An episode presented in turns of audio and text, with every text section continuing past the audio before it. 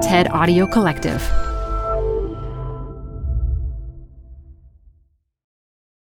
Hi, I'm Debbie Millman.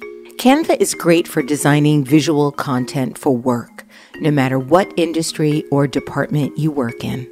Nail your next presentation with Canva Presentations. Start with a professionally designed template and use it as a springboard for your design. It's a serious time saver. Time to present but can't be there in person? Enter Canva Talking Presentations. Record yourself presenting and add your talking head to your slides so your audience can watch your perfected presentation anywhere, anytime. Start designing today at canva.com. Designed for work. Apple Card is the perfect cashback rewards credit card. You can earn up to 3% daily cash on every purchase every day. That's 3% on your favorite products at Apple, 2% on all other Apple Card with Apple Pay purchases, and 1% on anything you buy with your titanium Apple Card or virtual card number. Visit apple.co slash card calculator to see how much you can earn. Apple Card issued by Goldman Sachs Bank USA, Salt Lake City branch, subject to credit approval. Terms apply. This archival episode of Design Matters came out in pre pandemic times in November of 2019. Face to face encounters with strangers seem to yield far less value than we would imagine. In fact, they very often seem to yield negative value. That is to say, we appear to be worse off in our estimations, in the accuracy of our estimations of others after meeting them than if we never meet them at all. This is Design Matters with Debbie Millman. For 15 years, Debbie Millman has been talking with designers and other creative people about what they do, how they got to be who they are, and what they're thinking about and working on. On this episode, a conversation with Malcolm Gladwell about why we are so easily fooled by dishonest people. The reason sociopaths and liars get away with their lies is not because they're geniuses, it's because we're not built to spot them. Some people will always think of Malcolm Gladwell as a writer for his New Yorker articles and books like The Tipping Point, Blink, and Outliers. Other people know he's a writer, but they might be more familiar with his podcasts. Revisionist history goes deep on events, ideas, or people that have been overlooked or misunderstood, like the inventor of the birth control pill, who was also a committed Catholic. Broken Record, which he co hosts with Rick Rubin and Bruce Headlam, is a conversation about or with musicians. Malcolm Gladwell is also something of a podcast mogul, having co founded the podcast company Pushkin Industries with Jacob Weisberg. But fear not, he hasn't stopped writing. His latest book, which is also an innovative audiobook, is titled Talking to Strangers What We Should Know About the People We Don't Know. And we're going to talk about that and more in our conversation today. Malcolm Gladwell, welcome to Design Matters. Thanks for having me.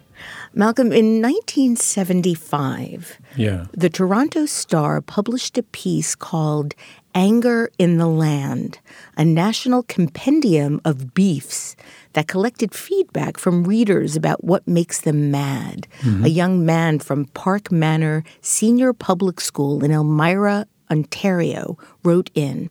What makes me mad is the lectures that are bestowed upon me by teachers and students alike. It's murder to hear some teachers go on and on. It's murder to hear my own schoolmates express their views in 200 words while nobody listens. My ears are forever closed to senseless lectures. I believe that was you. Are you serious? I have no memory of that. What was I complaining about? And then I turned into someone who does nothing but lecture other people. This is like, it's, it's awfully rich, isn't it? It's kind of ironic. Yeah, it's wonderful. I think I was just in love with the idea of getting a letter published or a, something published in the paper. I think that's what that's about.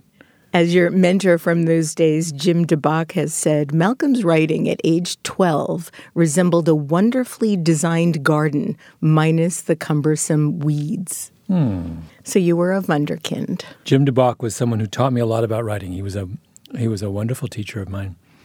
Malcolm, this is our fifth interview Mm-hmm. and your third appearance on Design Matters. You first joined me back in 2007 with your mother, Joyce Gladwell, to talk about the republishing of her book, Brown Face Big Master. Your second appearance on the show was in 2012 when the late, great Hillman Curtis filmed a live episode of an interview with you, Brian Rea, Paul Sahre, Dee Dee Gordon, and Josh Lieberson about the creation and publication of a box set of three of your most popular books Tipping Point, Blink, and Outliers. Today, I primarily want to talk about your new book, Talking to Strangers What We Should Know About the People We Don't Know. And maybe if you have some time, I'd also love to talk with you about your own podcast empire. I love that you call it an empire. Well, you've That got a lot going on. Seems to be jumping the gun. well, maybe burgeoning podcast empire. It's, well, it's a you know it's a small principality. I wouldn't call it an empire. Pushkin is was the name of your dog, right? Pushkin. Pushkin is first of all, of course, the famous Russian Pushkin, poet of course. who was biracial, which everyone has forgotten. Ah, I did not know So that. And I am a a- Russian literature minor, by the way, in college. You did not know that. I did So- not know he was biracial. So first of all, he's the patron saint of Malcolm Gladwell. Like biracial writers everywhere love Pushkin. Then my dad named our first dog Pushkin, um, and then I named my. You know, if you're a writer, you set up a little for tax purposes a little company. I called it Pushkin. Then I used to call my apartment Pushkin. How come? I don't know why. Was it multicolored or? I, no, I just I would say instead of saying "come to my apartment," I thought it was better to say "come to Pushkin." And then I started this company with Jacob Weisberg, and I wanted to call it Gramsci. Why? Well, because uh, I like the idea of picking a semi-obscure 19th century Marxist, and also my very dear friend Lauren Redniss, who is a brilliant designer and artist. She did a caricature of Gramsci, which was so hilarious that I thought, oh, this will be our logo. Ah. But then no one wanted to call it Gramsci. So then I went back to Lauren and said, Lauren, everyone wants to call it Pushkin, even though I have 17 Pushkins. Will you do a logo of Pushkin? And she did a logo of Pushkin, and that is our company signature is. It's a little Lauren Redniss caricature of the great poet Pushkin. Cool. Malcolm, you began talking to strangers by discussing the case of Sandra Bland, an African American woman who was pulled out of her car by a police officer named Brian Encinia following an argument after initially being stopped for failing to signal, which occurred while she was trying to get out of his way, thinking that he was trying to stop someone else. Yeah. She was found hanged in her jail cell three days later. Why did you decide to start with Sandra Bland? Well, you know, I was interested in writing a book about what's going wrong with our interactions with strangers. What is it about people we don't know that um, defeats us so frequently? And it struck me that so many of the kind of high profile cases that we were consumed with as a society were versions of this problem. The Bernie Madoff Ponzi scheme, people thought they knew Bernie, they didn't. They thought he was a sober minded, savvy investor. He was just a sociopath. You know, the Larry Nassar case at Michigan State, people thought he was a dedicated doctor. He was a pedophile. The Amanda Knox case, you know, young woman goes to Italy and the Italian police become convinced she killed her roommate, even though there was never any evidence. I mean, even though it was, it's an absurd conclusion. They didn't understand her. They thought she was just a little bit weird and they thought she was a criminal. And then we have the Sandra Bland case, which is a case about, fundamentally, about a tragic misunderstanding. A policeman becomes convinced that a young woman is dangerous when she's the furthest thing from dangerous. And so that notion of that idea that in many different parts of our modern lives, we appear to be encountering strangers and making these catastrophic errors with them struck me as a good reason for a book. You describe the book as an attempt to understand what happened on the side of the road that day and state this in the beginning. I suspect you may have had to pause for a moment to remember who Sandra Bland was. We'll put aside these controversies after a decent interval and move on to other things. I don't want to move on to other things. Malcolm, what is it about our attention span these days that allows for a news cycle that is oftentimes less than 24 hours now? Yeah. Well, uh, we've just devised enormously efficient ways of gathering and disseminating news, right? I mean, you know, not many years ago, I would read the newspaper in the morning and then I wouldn't I wouldn't gather any other news until the next day. Now, you know, I can just look at my phone and get moment to moment updates. So part of it is just kind of an understandable thing that uh, we've just gotten good at collecting information and finding out about it. So, in one sense, yes, we're bombarded with so much that we tend to linger only for a brief period of time on things. But weirdly, the flip side is also true. I am more and more impressed by our ability to focus and dedicate ourselves to things when those things are of high quality. Here's a random example. You know, the number of times you have a conversation with someone and they tell you that they're obsessed with X television show and either binge it or every Sunday night they're glued to their television. Or the same thing about the way kids responded to Harry Potter books, or the way my book right now, I have a, and I'm sure we'll talk about it, the audiobook. The audiobook is, is outselling the physical book two to one. Really? Oh, it's, it's what I've produced is actually is an audiobook. But what, what's amazing is a physical book, my physical book, you could probably read in five hours, four hours. The audiobook is eight hours. Right. It's far more, it takes way more time and attention to consume an, an audiobook than to read a print book, right? But it's also an extraordinary piece of art. I actually experience the book three ways. I have the physical book, I have the Kindle so that I can take notes and, and mm. be able to easily transcribe the quotes that I want to talk to you about, mm. and then the audiobook. The audiobook is an experience. I mean, there's nothing that I've ever experienced quite like it to have the actual audio tape of Sandra Bland fighting mm-hmm. with Encinia, with the policemen and the investigators. And this is throughout the entire book. This is just one example. The music, it's, as you put it, I think a, a really polished podcast in a lot of ways, an eight yeah. hour podcast. It reminded me a little bit of Rachel Maddow's Bagman, but that didn't have a book.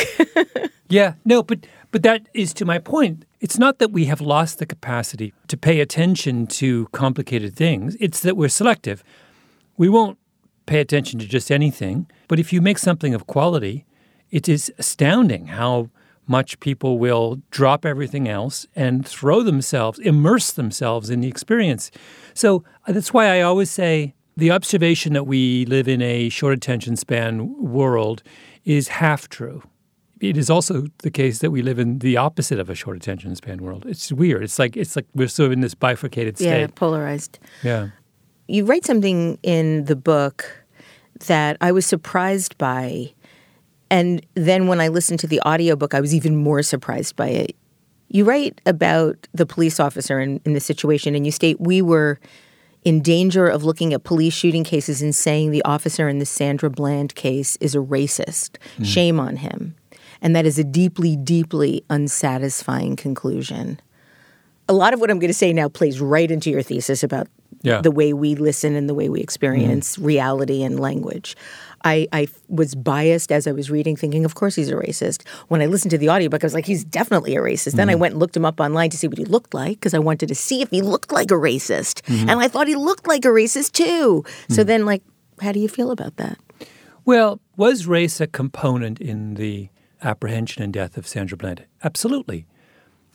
Black woman is stopped by white cop in rural Texas. She's 28 years old. She's driving a Hyundai. If she is a white woman who's 60 years old and driving a Mercedes Benz, she's not stopped. And if she is stopped, the encounter goes profoundly differently, right? So, absolutely, race matters. My question is is looking at this case through a racial frame a useful way to make sense of it. And I have become increasingly convinced that the racial perspective on these kinds of crimes is increasingly problematic. We use it as a way of shutting down discussion and dismissing cases and saying, the guy, dude's a racist. And then you shrug and you say, what are you going to do? And then that's why, we, and I, you know, you quoted that thing about how my, my worry with this case is that we had all moved on. I didn't want to move on. Why do we move on? We move on because the way we make sense of it, oh, this is just a racist cop, doesn't permit any further exploration or it's a conversation stopper.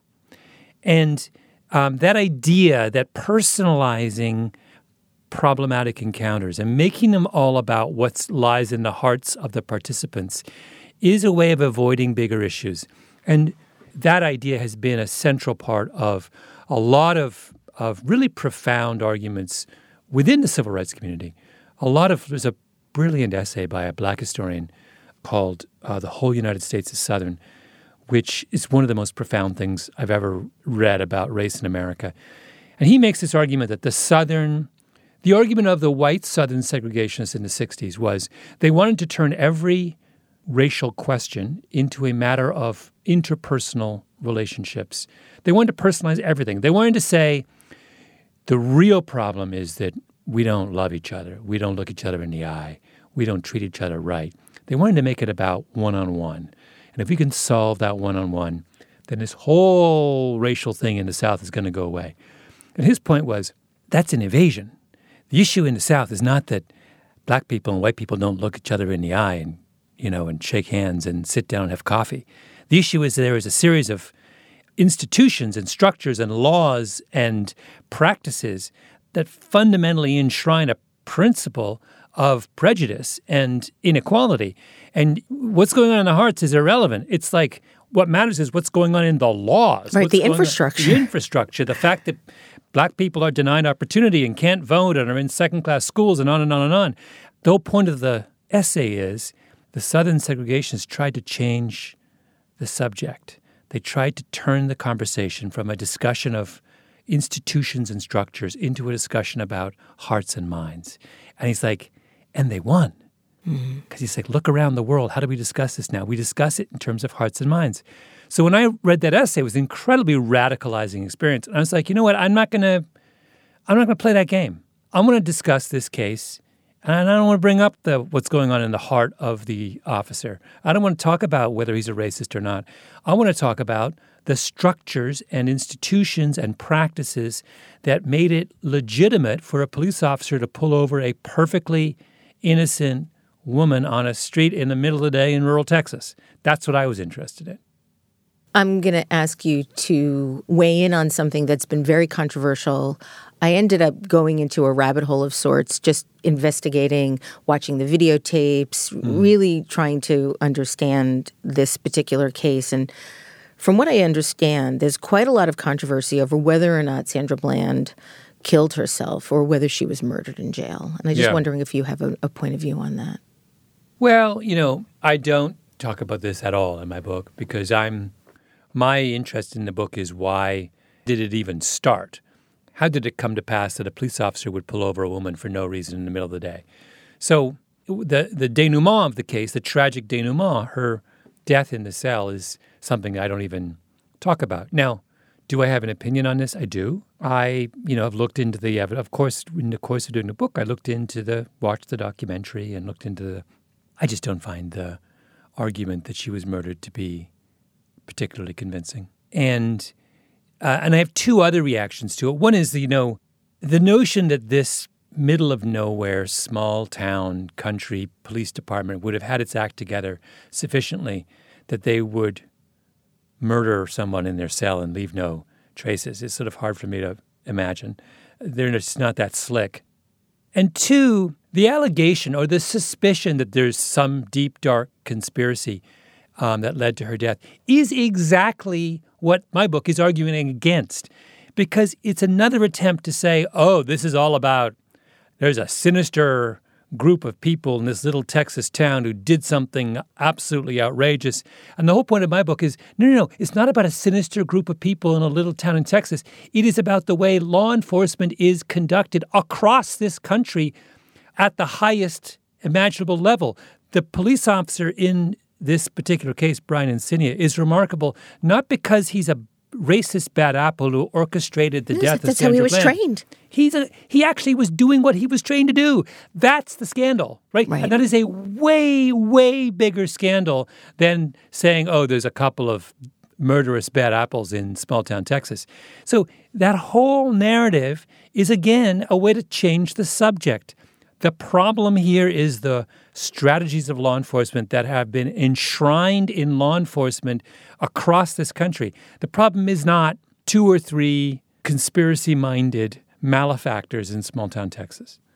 I had an experience today that made me think that I'm turning into one of those paranoid people that you talk about in the book where, you know, the person locking themselves in their room with guns. Mm. Because I've been so involved in the book for weeks now, I was walking to the school and there were two young teenage black boys fighting, really screaming at each other on the street. Mm right up in each other's faces, calling each other's each other names. They both had a group of boys behind them mm-hmm. that were supporting either side, and it looked like it might get worse. Mm-hmm. And I'm walking across the street. It was 23rd Street and 8th Avenue, and something came over me, and I'm like, guys, guys, you've got to stop. Cops are going to come and you're going to get shot. This is what they love. Mm. And they stopped. Like mm. they were in each other's faces. Yeah. About to come to fisticuffs. And I said, You guys could get shot. And they stopped. So interesting. And I was floored by mm. the fear. And I, for the last year, have been dating an African American woman, mm. and I can't even begin to tell you the amount of racism I now witness on a day to day basis because I've been living in this sort of white girl privileged world for as long as I have. Yeah. And yeah. it's terrifying. It really yeah, is, Malcolm. Yeah. That particular story, there's so many things going on. There is a there is the issue of race and the idea that every young uh, black person, not just young, but every black person, but particularly young black men, boys, carry around that constant fear in their in the back of their head that they are targets, right? There's that element. The other element, equally important though, is it's about teenage boys which is that teenage boys are of all kinds are cra- a little bit crazy, and we've always known that. Teenage girls too. Teenage girls too, but in a, in a different way. Yeah. But and as a society, we have grown sort of intolerant of the excesses of teenage boys, as opposed to simply doing what you did. Just say, "Hey, stop it!" Like they were shocked. yeah, that's the right response. The wrong response is for the you know the cops to come along and kind of arrest people and make too big of a fuss of it. The fact is that teenage boys of all kinds, since the beginning of time, go crazy every now and again. And the, the right thing to do is step in the middle of them and just say, shut up, stop it, go back to your right. right. Like, you know, like we don't have to escalate every single hormone driven teenage encounter to the level of some major crime. You know, and that's what we you know that is what we have done in this country is we have pretended that a 16 year old boy is an adult in the same sense as a 36 year old man is it's not true right you're crazy at 16 presumably you're not crazy at 36 i mean some of us are but one would hope yeah you delve into myriad historic situations and modern events, and you state this in the book. In all of these cases, the parties involved relied on a set of strategies to translate one another's words and intentions, and in each case, something went very wrong. Malcolm, how did you settle on the cases that you present in the book? You have Jerry Sandusky and Penn State, Bernie Madoff, as you mentioned, Amanda Knox, the suicides of Sylvia Plath and Anne Sexton. Was it hard to settle on specific cases? Were there others that you eliminated? It's a very, very imperfect process. You have a story you would like to tell. And in my case, I wanted to give an alternate explanation for what happened to Sandra Bland. And in the kinds of stories I like to tell are the stories that are digressive. And so the middle part of the book is a dig- is a one digression after another on various themes of that encounter. And so I chose all of those cases that you mentioned because they illustrated various parts, I thought, various parts of the story I was telling. And I'm still not sure they're the right. You never know whether you've chosen the right ones.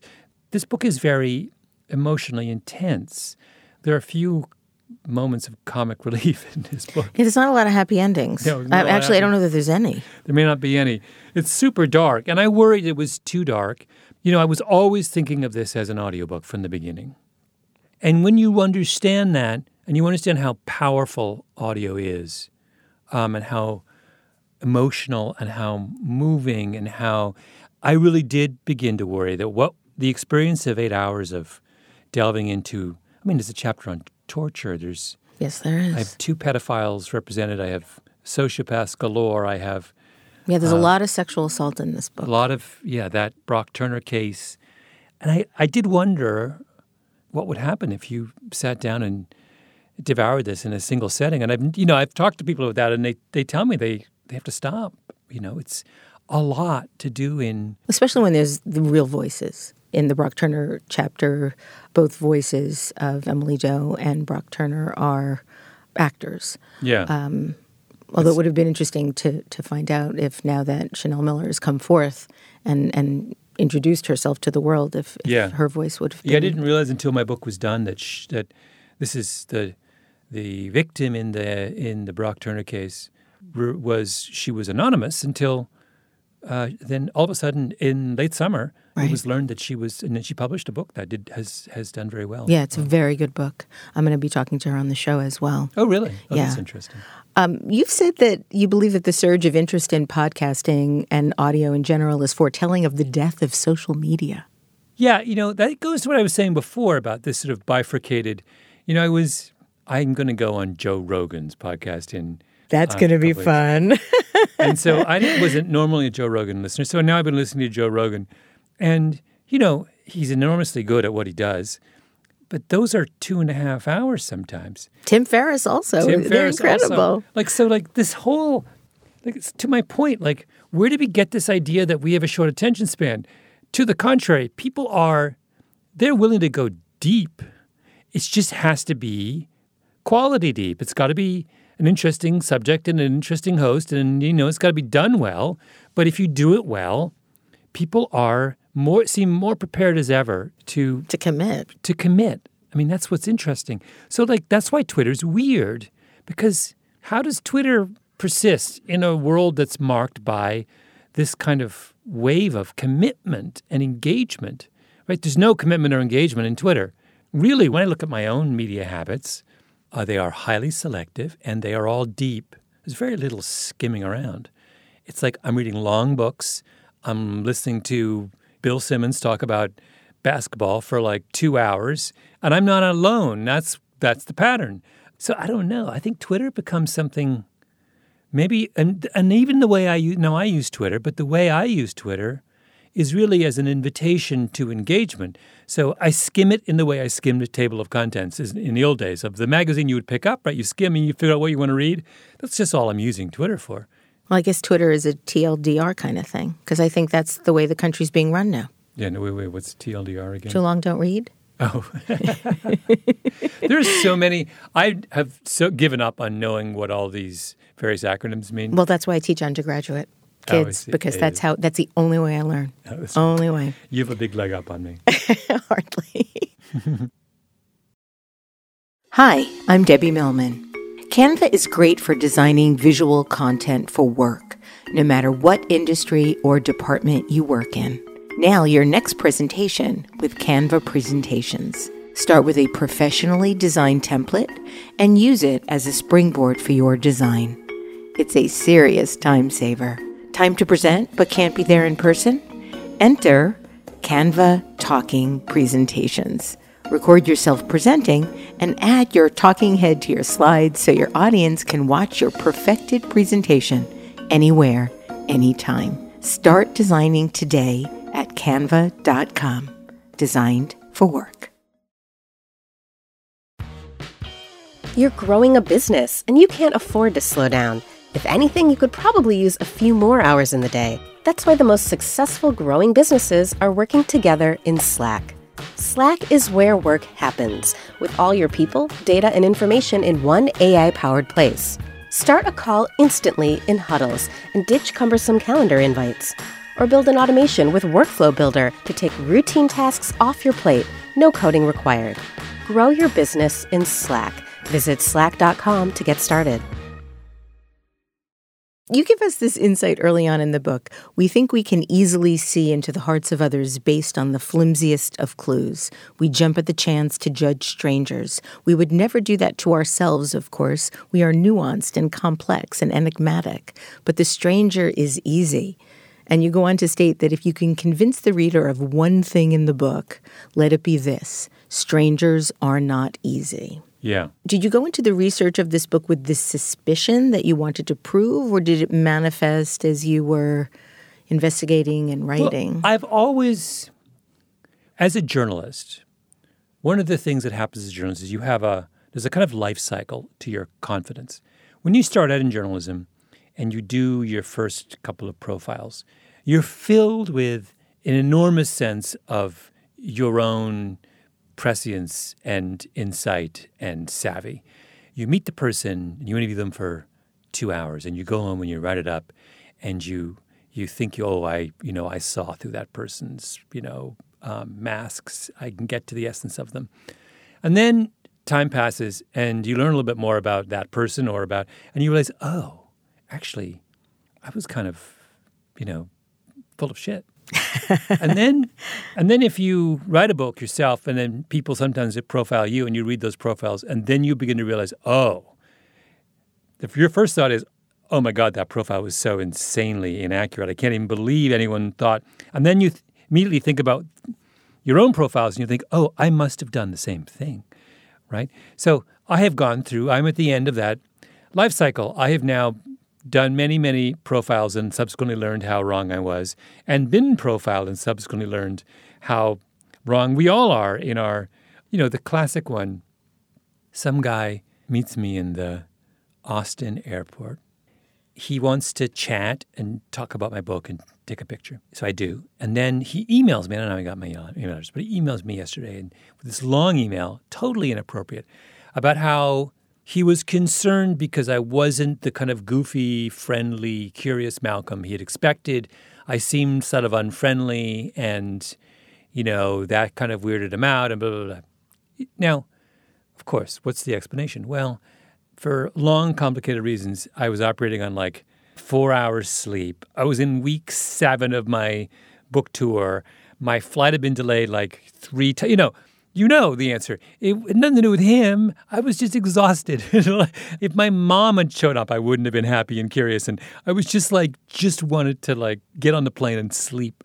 Um, so that's a classic case where he thinks he under he sees the way I relate, thinks I'm it's about him and my particular attitude towards him, and knows none of the context right. that explains my behavior. We do that a million times a day. And I can say that to you, and everyone will nod and say, Yes, yes, I can see that.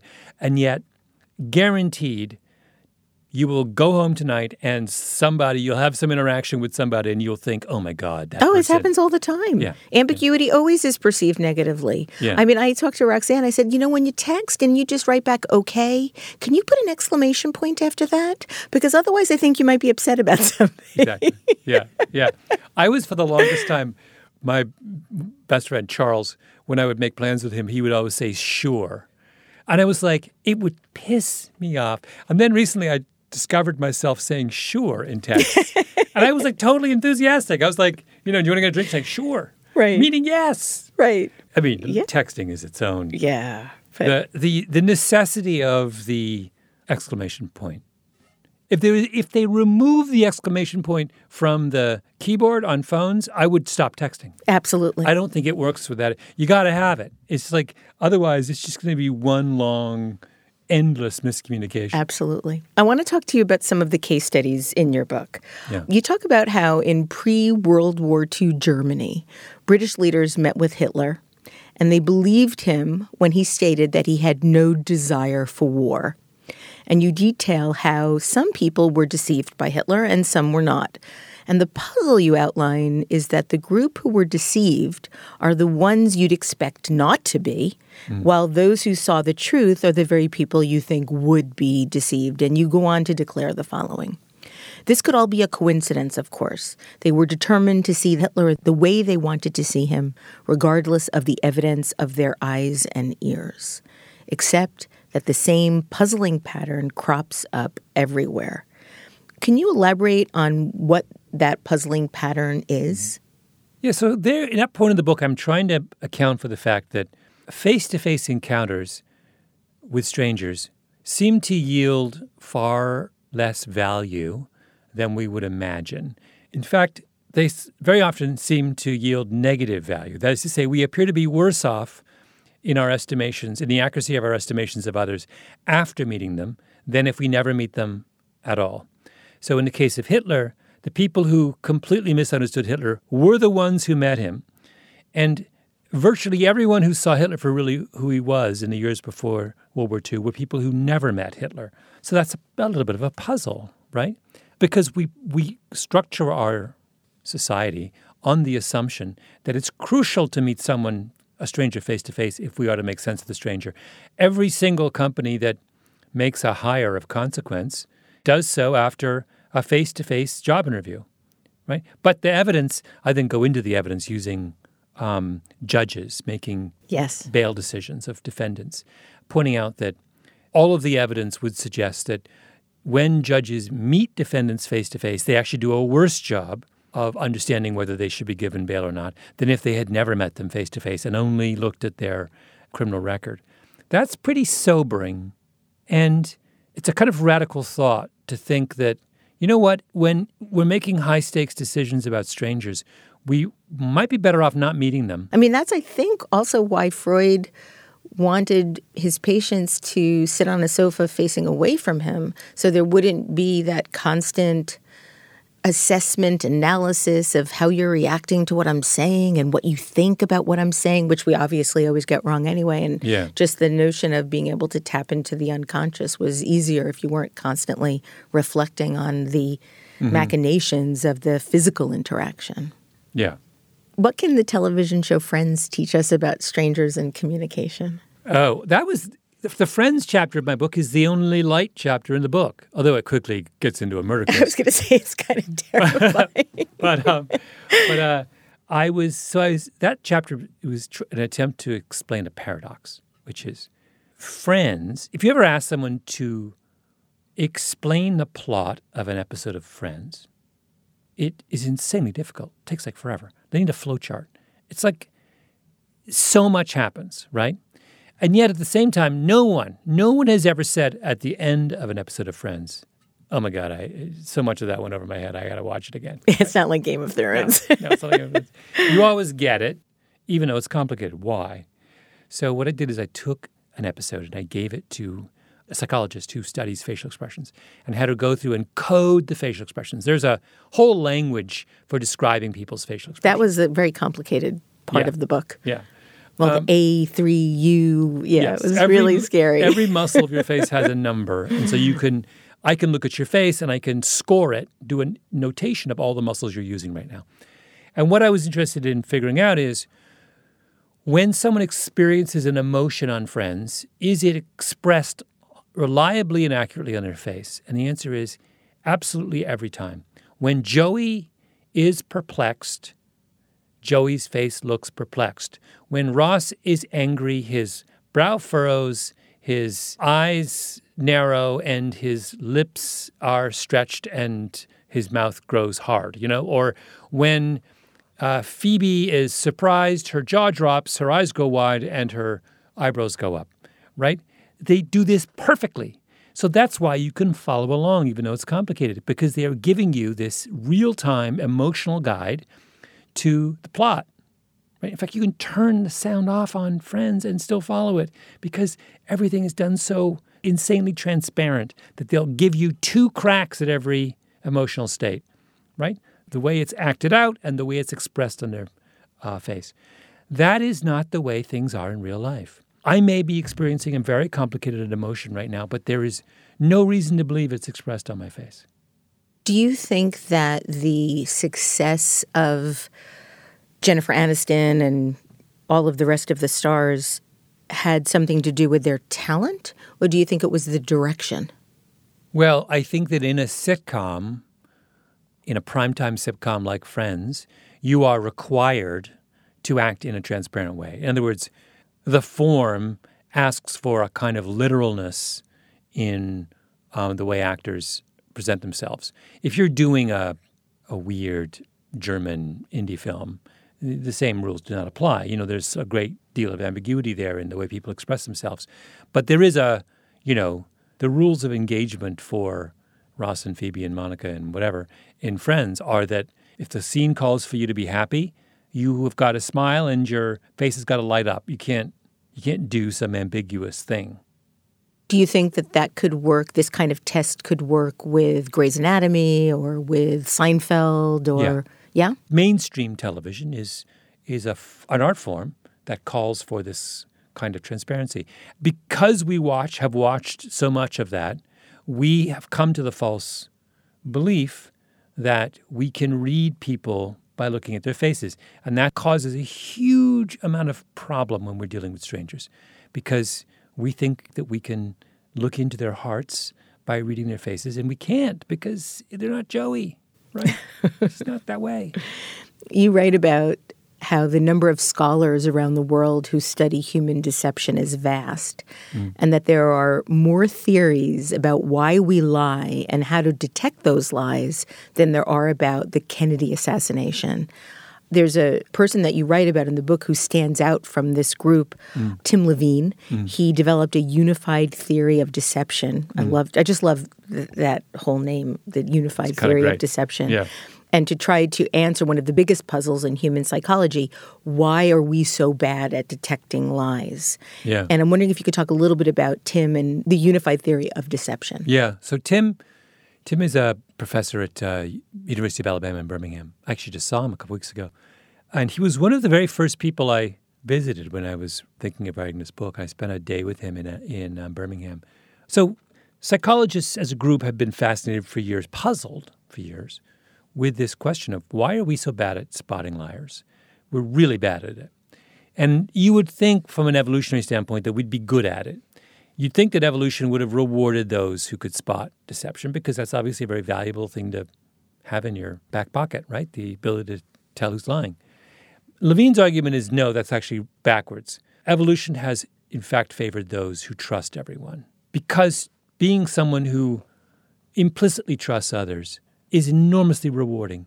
Because the number of liars, sociopaths in the world is quite small, statistically, it's the right strategy. And being someone who is trusting allows you to be a good person. It allows you to enter into productive relationships. It allow, makes you pleasant to be around. It allows you to start companies. I mean, you can't create any kind of organization unless you trust people, right? People who are paranoid and suspicious cannot start companies. They cannot belong to churches or they cannot have a large warm circle of friends. They cannot I mean there's all these things. So Le- Levine's point is like sure, it'd be nice to be able to detect a liar, but the kind of paranoia and suspicion that that would require would make you so unpleasant in so many different ways that your genes are not going to get passed on. if you have a choice between the trusting person and the paranoid person to choice of potential mate, you go with the trusting person every time. So what that means is, so he calls this default to truth. He yes. says we have evolved to default to truth, and we will only come to believe that someone is lying if the evidence gets overwhelming. But otherwise, we're just going to assume no, it's the truth, truth, truth, truth. That is why everything we're able to do so many good things in society. But it also means that we will occasionally be the victim of Bernie Madoffs or Jerry Sandusky's, those kind of people who deceive us. You write about how one of the best cases of what you call mismatching is mm. with Bernie Madoff. So I want to talk to you about Bernie Madoff. I have been fascinated with Bernie Madoff since the story originally broke 10 years ago. You explored this notion of what you call matched versus mismatched people. Mm. Can you talk a little bit about what that means? Yeah, so this is Levine's idea. He digs in further and he says, okay, so what this default to truth means is we're going to have a lot of trouble spotting liars. And sure enough, we do, right? But then he goes even further. He says, in fact, it's more interesting than that. He says, there are some people we get right. And he calls those people matched people. And matched people are people who are like the characters in Friends, who, when they're happy, their face lights up. And when they're sad, they have perfect frown. And when they're lying, they get red in the face and stammer and look away and get all nervous and jiggle their feet. And they're like, it's just obvious, right? But he said there's another category of people he calls mismatched, and these are people who do not have a reliable correspondence between their body language and their internal emotional states. And those people we always get wrong. Now, do you think that those people are acting or are they just operating with different motivations in or unconscious uh, motivations in terms of how they how they're perceived. In some cases, it may be people acting. I think in most cases, it's just the way they're built. You know, I think many of us are mismatched in certain circumstances. You know, we all have different ways of expressing emotion. And one of the things that happens in a friendship is that you come to understand all the ways in which your friend is idiosyncratic, right? Friendship is the is the never-ending process of revising our understanding of someone we are close to, right? You're constantly updating your database on this person who you're friends with, right? Each time you notice some anomalous event, you're like, oh, when my friend Steven is unhappy, he doesn't show it in the same way I'm used to it. Maybe he stammers, or maybe he, you know, I, there's all kinds of, that's what friendship is. That's When- what love is too. When love is. Roxanne doesn't include an exclamation point and okay, I don't assume she's mad at me anymore. Yeah, anymore. Yes, that's right. You updated your, your Roxanne database. Yes, um, but we don't have a database on strangers, Right. and so we're left with this extraordinarily complex and noisy source of information on them, and so that's why it's so incredibly problematic to draw high stakes conclusions from strangers because we just don't know enough about their idiosyncrasies. There was mountains and mountains of evidence about Bernie Madoff from so many different people, different um, organizations. Why was he able to dupe so many people? Well, the, I think one of the key observations about default to truth theory is it's not them, it's us. So the reason sociopaths and liars get away with their lies for as long as they do is not because they're geniuses. It's because we're not built to spot them. So right away, the conversation about Madoff has to move away from this. There's a whole mythology about his twisted, dark, satanic genius, right? Eh, No. He's actually, I don't even think he's a particularly good liar. There's nothing remarkable about him. He's actually really bad at it in certain ways. His operation was like, in retrospect, was like the most kind of flim flammy, Tin pot kind of. yeah, it's just like kind of like typewritten invoices Just- and yeah, statements. some accountant who's in a strip mall in, you know, Rockland County. Like nothing about it was particularly slick. So, do we default to truth or do we default to greed? Well, the greed of those who invested with Madoff had an awful lot to do with their defaulting to truth. We are not built to suspect people who, unless they massively violate our expectations. He didn't massively violate our expectations. By the way, he didn't claim to have 30% annual returns, which would have raised, legitimately raised eyebrows. Nobody would have believed that for long. He had 12% returns year in, year out, which is plausible. There are 100% legit hedge funds that have better returns than that, right? So he didn't strain credulity in lots of ways. He just seemed to be like a kind of steady, gifted, boring investor. There were no, so people were like, oh, okay. I mean, the suspicions, such as they were, you know, accumulated very, very slowly and were never sufficient to topple people's default to truth. You also investigate a number of sexual assault cases in Talking to Strangers. The Brock Turner case, wherein the Stanford student raped Chanel Miller while she was passed out behind a dumpster. The Jerry Sandusky case at Penn State, wherein he sexually abused many, many boys he was coaching. And the Larry Nassar case, where he was sexually assaulting 100s of young female gymnasts. Is there a common denominator that you found in the investigation of these types of stories? In some sense, yes. In the case of Sandusky, there was a lot of blaming the victim. Uh, that people who were deceived by Sandusky were prosecuted. They, went to jail, um, which seemed to me crazy. Like, you can't criminalize the human impulse to believe others. He was a pretty slick sociopath. Like, you know, lots and lots and lots and lots of people were fooled by him. There wasn't a lot of evidence lying around Penn State about his. Took them years to make even the beginnings of a case against him. That was a weird, hard one. And I really profoundly am, and to this day, angry about uh, the way the prosecutors in that case, having found Sandusky and put him in jail, then decided that they would also put in jail the leadership of Penn State, who did nothing wrong. And I, And I, I, I firmly believe that if any of us had been in the same position as the leaders of Penn State, we would have done exactly as they did. What about Joe Paterno? That's the most baffling of all. An assistant coach on his staff came to Joe Paterno with an allegation, ambiguous allegation, but nonetheless an allegation against Jerry Sandusky. And Joe Paterno, the next day, notified the appropriate his superiors. That's what the university guidelines. There's a whole set of guidelines about what someone in the university is supposed to do with an allegation of that sort. He did exactly as he was supposed to do. I have no idea why people thought that somehow he was complicit. What else is he supposed to do? You're supposed to alert your superiors when an allegation comes to you about a member of that nature of a member of your staff. The, to this day, I have no clue why people were So do you- jumping up and down about him. Do you think that the anger, it's sort of proxy anger with the whole taking down of his statue and Yeah, that to me looked a lot like a kind of moral panic. Now, the Michigan State case is very, very different. So, in Michigan State, unlike Penn State, in the case of Larry Nassar, the allegations were not sporadic. They were there was a flood of them that were going on for years. They were not ambiguous. They were explicit. The people in positions of leadership were repeatedly told in no uncertain terms that something was profoundly wrong with the behavior of this man, Larry Nassar.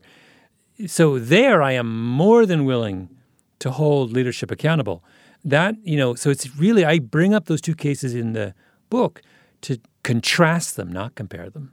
Because I feel like, and I, I think that goes to a- another point here, which is that when I was doing one of my podcasts about, um, in last season, about a police shooting, and I, it was all about this one in forensic investigator of police shootings. He said something that is so sort of simple, but I have never forgotten. He sat me down, and the first thing he said is, Malcolm, the one thing you need to remember when you're in this business is every case is different. And I've never forgotten that.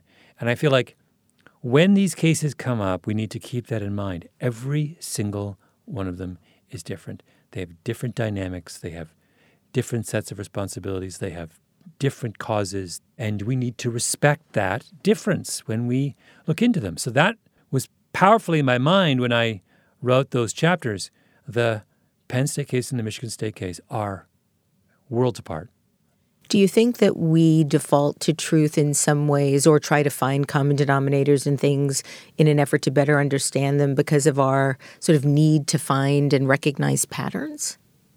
Mm, Yeah, I think so. Maybe. I think we are, as human beings, pattern engines, which helps us in a lot of situations. But also, let's not forget, our insistence on seeing patterns is also the source of a significant amount of discrimination and prejudice in the world, right? Prejudice at its base is the application of an inappropriate pattern, right? I think I, I see you with your blonde hair, and I think that blondes are dangerous and nefarious and Why, thank you. you know that is an inappropriate. In fact, your your blonde hair says nothing about your character. Well, it maybe would help if it were natural. um, what do you think now about this notion of fake news and our default to truth? Is there is there some sort of tension in that? Here's the thing: I don't really understand what fake news means. It's an instruction by the president not to believe things that are typically uh, not fla- not not flattering to him. Yeah. So, you know, it's a kind of political strategy of his. Not sure how effective it is. It may be momentarily effective. But remember, default to truth is a fundamental, evolutionarily backed human predisposition. Fake news is a momentary political meme in 2018 and 2019 in the United States, in Washington, really. So it's like we're talking about two, we're talking about things moving on fundamentally two different tracks. I will say this about our contemporary period. People always talk about what a polarized, divided time we're in. I don't really believe that. I think Washington is polarized. I don't think people are polarized. And also, most of what we think of as disagreement is actually misunderstanding. And when you realize that, then you realize, oh, it's not genuine. We're not genuinely divided. We just haven't taken the time to understand that we're not divided. Do you know what I'm saying? Yeah. We misunderstand. We don't disagree. You conclude talking to strangers by stating that the right way to talk to strangers is with caution and humility. And I'm wondering if you can elaborate a little bit on what that means. What it means is you may think as a human being that you're you have the tools to make sense of a stranger after a brief encounter. You don't. And the first step to kind of avoiding the sorts of tragedies that I detail in the book is dismantling that kind of overconfident expectation. You have to go in to an encounter with a stranger with deep humility. You cannot know what you need to know in a simple encounter. You have to be satisfied with less, and you have to hedge everything that you think you've learned. You know, everything should begin with, based on my limited observation, I think maybe X.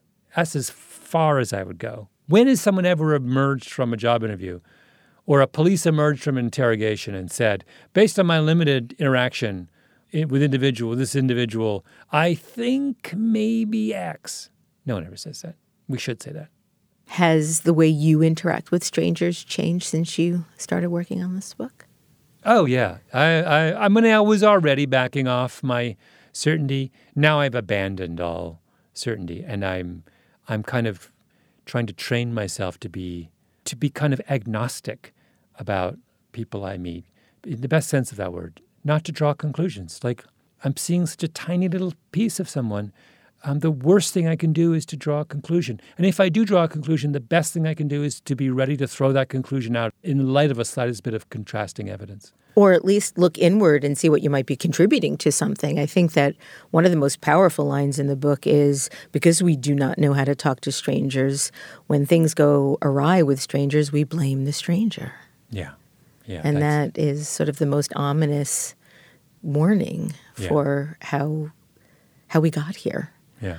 I'm curious about your perspectives on the internet as it pertains to a massive interconnected web of strangers. Well, you know, in one sense, the um, internet is this is a good thing in a sense that it's a safe place to meet people from very, very different backgrounds and to kind of, um, you know, the if one of the solutions to this problem is for us to kind of narrow our expectations about what we can get from a stranger, the internet does that beautifully it's a great way to narrow expectations. Right? yeah. I mean, I can talk to sports fans just about sports. You know, like I there's a running website that I spend a lot of time on.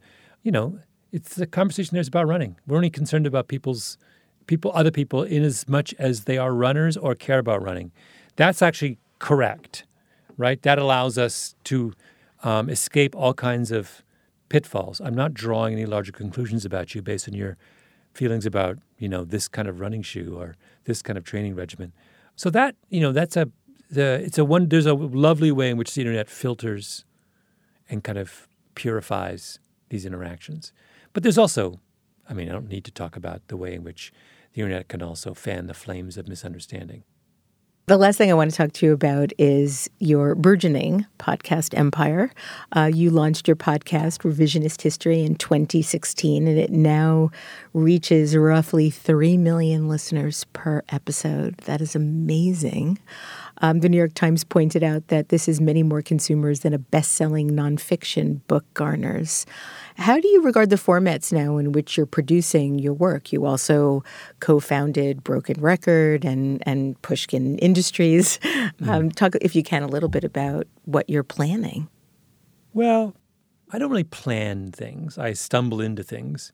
I stumbled into the revisionist history because my friend Jacob asked me to do a podcast. So I was like, all right. And then I realized I thought it would be kind of a one off, and then I realized it was super fun. And then Jacob said, let's start a podcast company. And I said, all right. So then we started a podcast company, and now we've got 17 employees. 17? Yeah, we're, pro- wow, we're profitable. I mean, it's like crazy. I don't even know how it happened. This is an empire. It is a little, I mean, it's not an empire, but, you know, it's super fun right now. And the world is, you know, the world is in love with audio at the moment.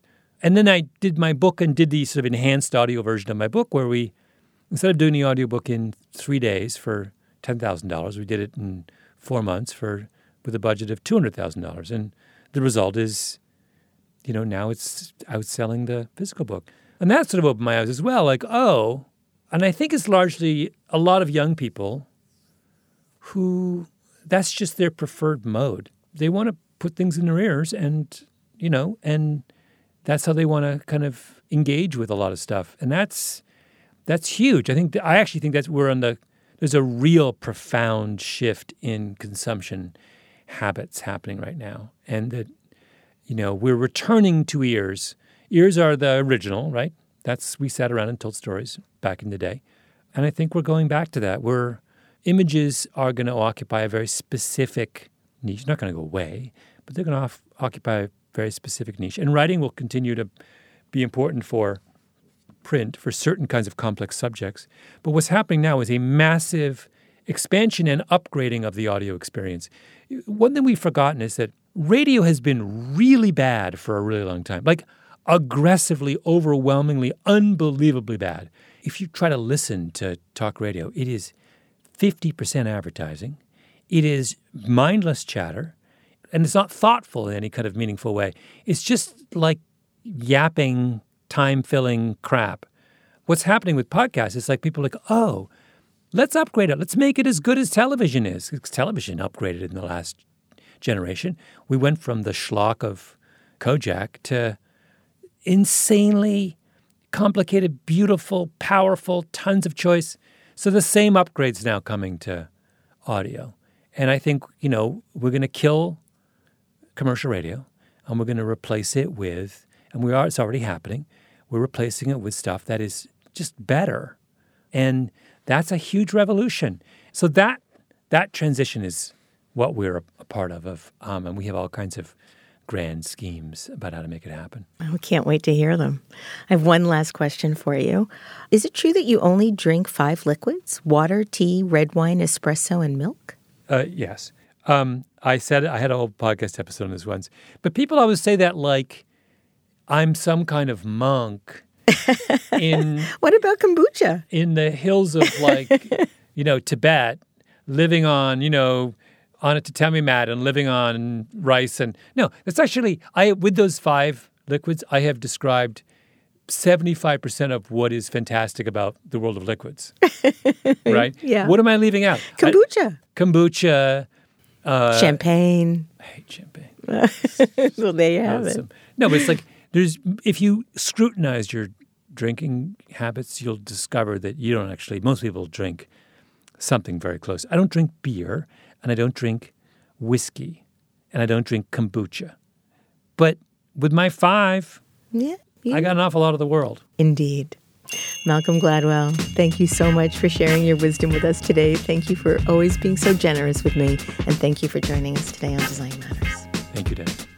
You can find out almost everything Malcolm Gladwell has been up to on his website, gladwellbooks.com.